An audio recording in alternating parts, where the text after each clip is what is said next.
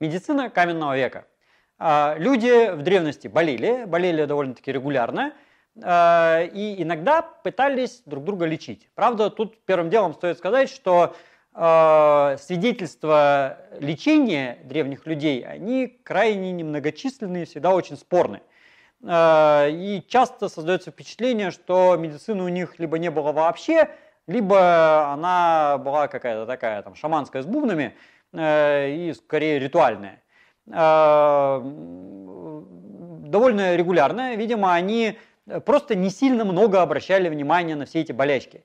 То есть, э, особенно это касается самых древних времен, то есть австралопитеки, пятикантропы, неандертальцы сплошь и рядом повреждены, у них бывают всякие патологии и врожденные, какие-нибудь там родовые травмы, например, там э, череп из стали в Марокко, или э, приобретенные, почти любой неандерталец имеет какие-нибудь переломы, э, травмы лба, носа, рук, ног, э, там чего угодно. Э, но на неандертальских, например, скелетах э, у нас практически вообще нету никаких следов медицины и лечения. Э, но это не отменяет то, что какие-то медицинские познания у них могли быть. Э, свидетельством, свидетельством этому являются как минимум примеры из Шанидара и Эльсидрона. В Шанидаре человек э, Шанидар IV э, был погребен в скорченной позе в могилке, и когда взяли пробы споропыльцевой, анализ, пробы грунта из этого захоронения, то там оказалась супер повышенная концентрация пыльцы растений. Причем ну, там много видов, там 26, по-моему, видов определено, но из них 7 видов они э, имели не просто повышенную концентрацию пыльцы, а пыльцевые зерна лежали кучками, больше 100 пыльцевых зерен вместе.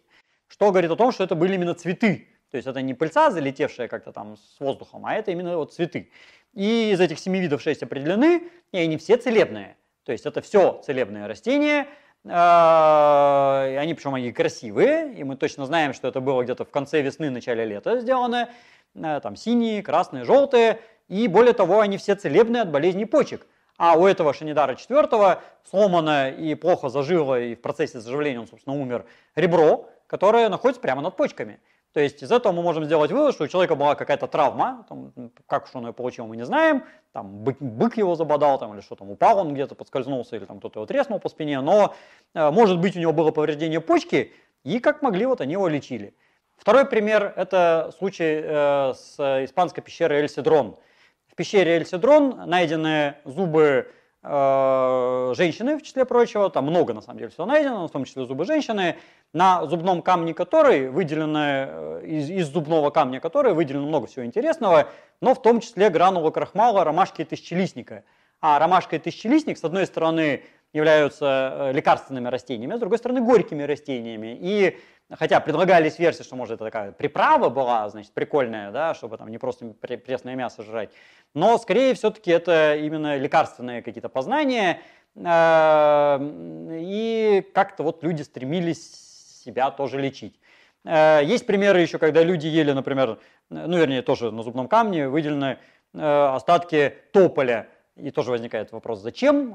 Есть предположение, что, может быть, просто они тополинную палку обгрызали в каких-то хозяйственных нуждах, а может быть, э, потому это оказалось, что э, в тополиной коре содержится салициловая, салициловая кислота, это фактически аспирин, чтобы там голова не болела, там пожуй коры. Э, ну, скушаешь заячий поймет, как известно, он ядреный, он проймет. Но вот эти вот познания неандертальские, они, как видно, такие довольно туманные. В более позднее время у кроманьонцев, честно говоря, мы тоже не имеем каких-то внятных свидетельств медицины. Э, и имеются случаи заживления травм, э, бывают более-менее успешные, но тоже так себе. С большой вероятностью медицина была на уровне современных диких народов, когда она имеет некое рациональное зерно, когда, опять же, там перетертая кора, какие-нибудь там личинки жуков э, участвуют, да, там в каком-нибудь вареве, ну, какое-то страшное зелье, которое, ну, может сработать, там, э, ну, те, которые выживают, те до старости живут. В общем, Филатов все, в общем, верно описал. Но часто бывает, что следов медицины на костях нету совсем никаких. И более того, это касается даже достаточно поздних времен. Ну, вот, например, из Железного века уже случай. Череп с вдавленным переломом. Вот шарахнули по голове, и нет никаких свидетельств того, что здесь лечили.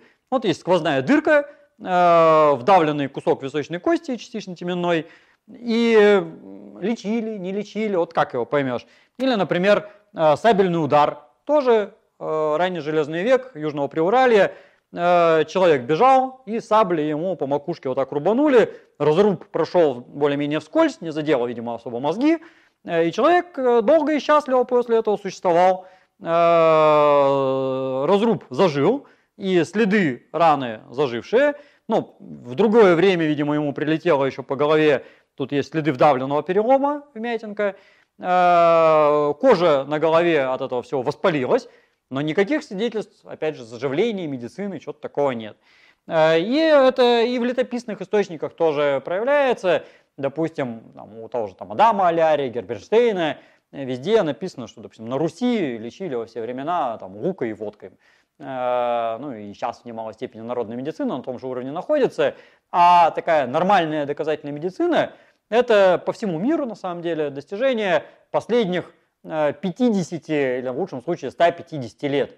То есть с конца новейшего времени э, и уже в основном с 19 века, ну, поначалу в Европе и, понятно, в США, да, и дальше там по остальным странам, э, более-менее медицина распространяется.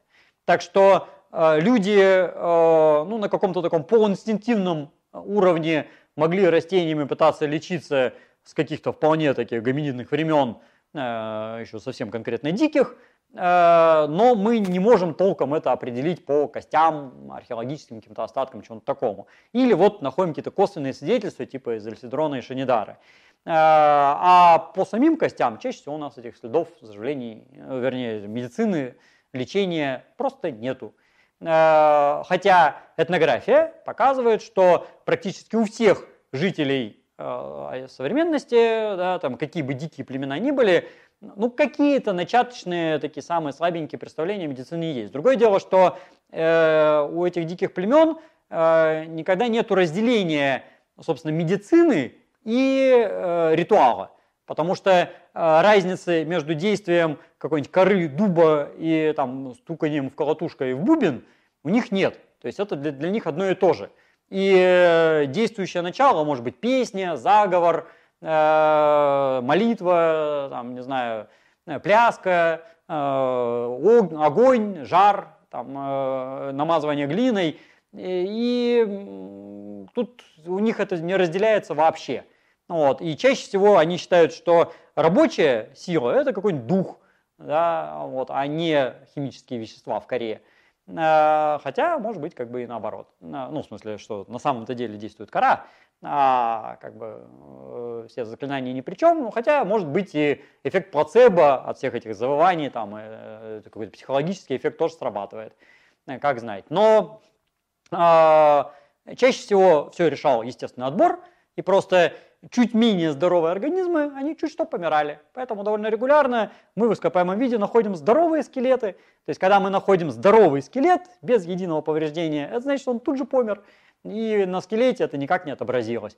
Вот. А выживали самые упорные, самые живучие. И там, как их не лечи, он все равно выживет. Даже при самом ужасном лечении они все равно упорно выживали.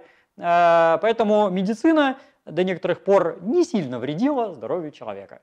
А, а помогать начала, ну, наверное, где-то последние, как я уже сказал, 50-150 лет.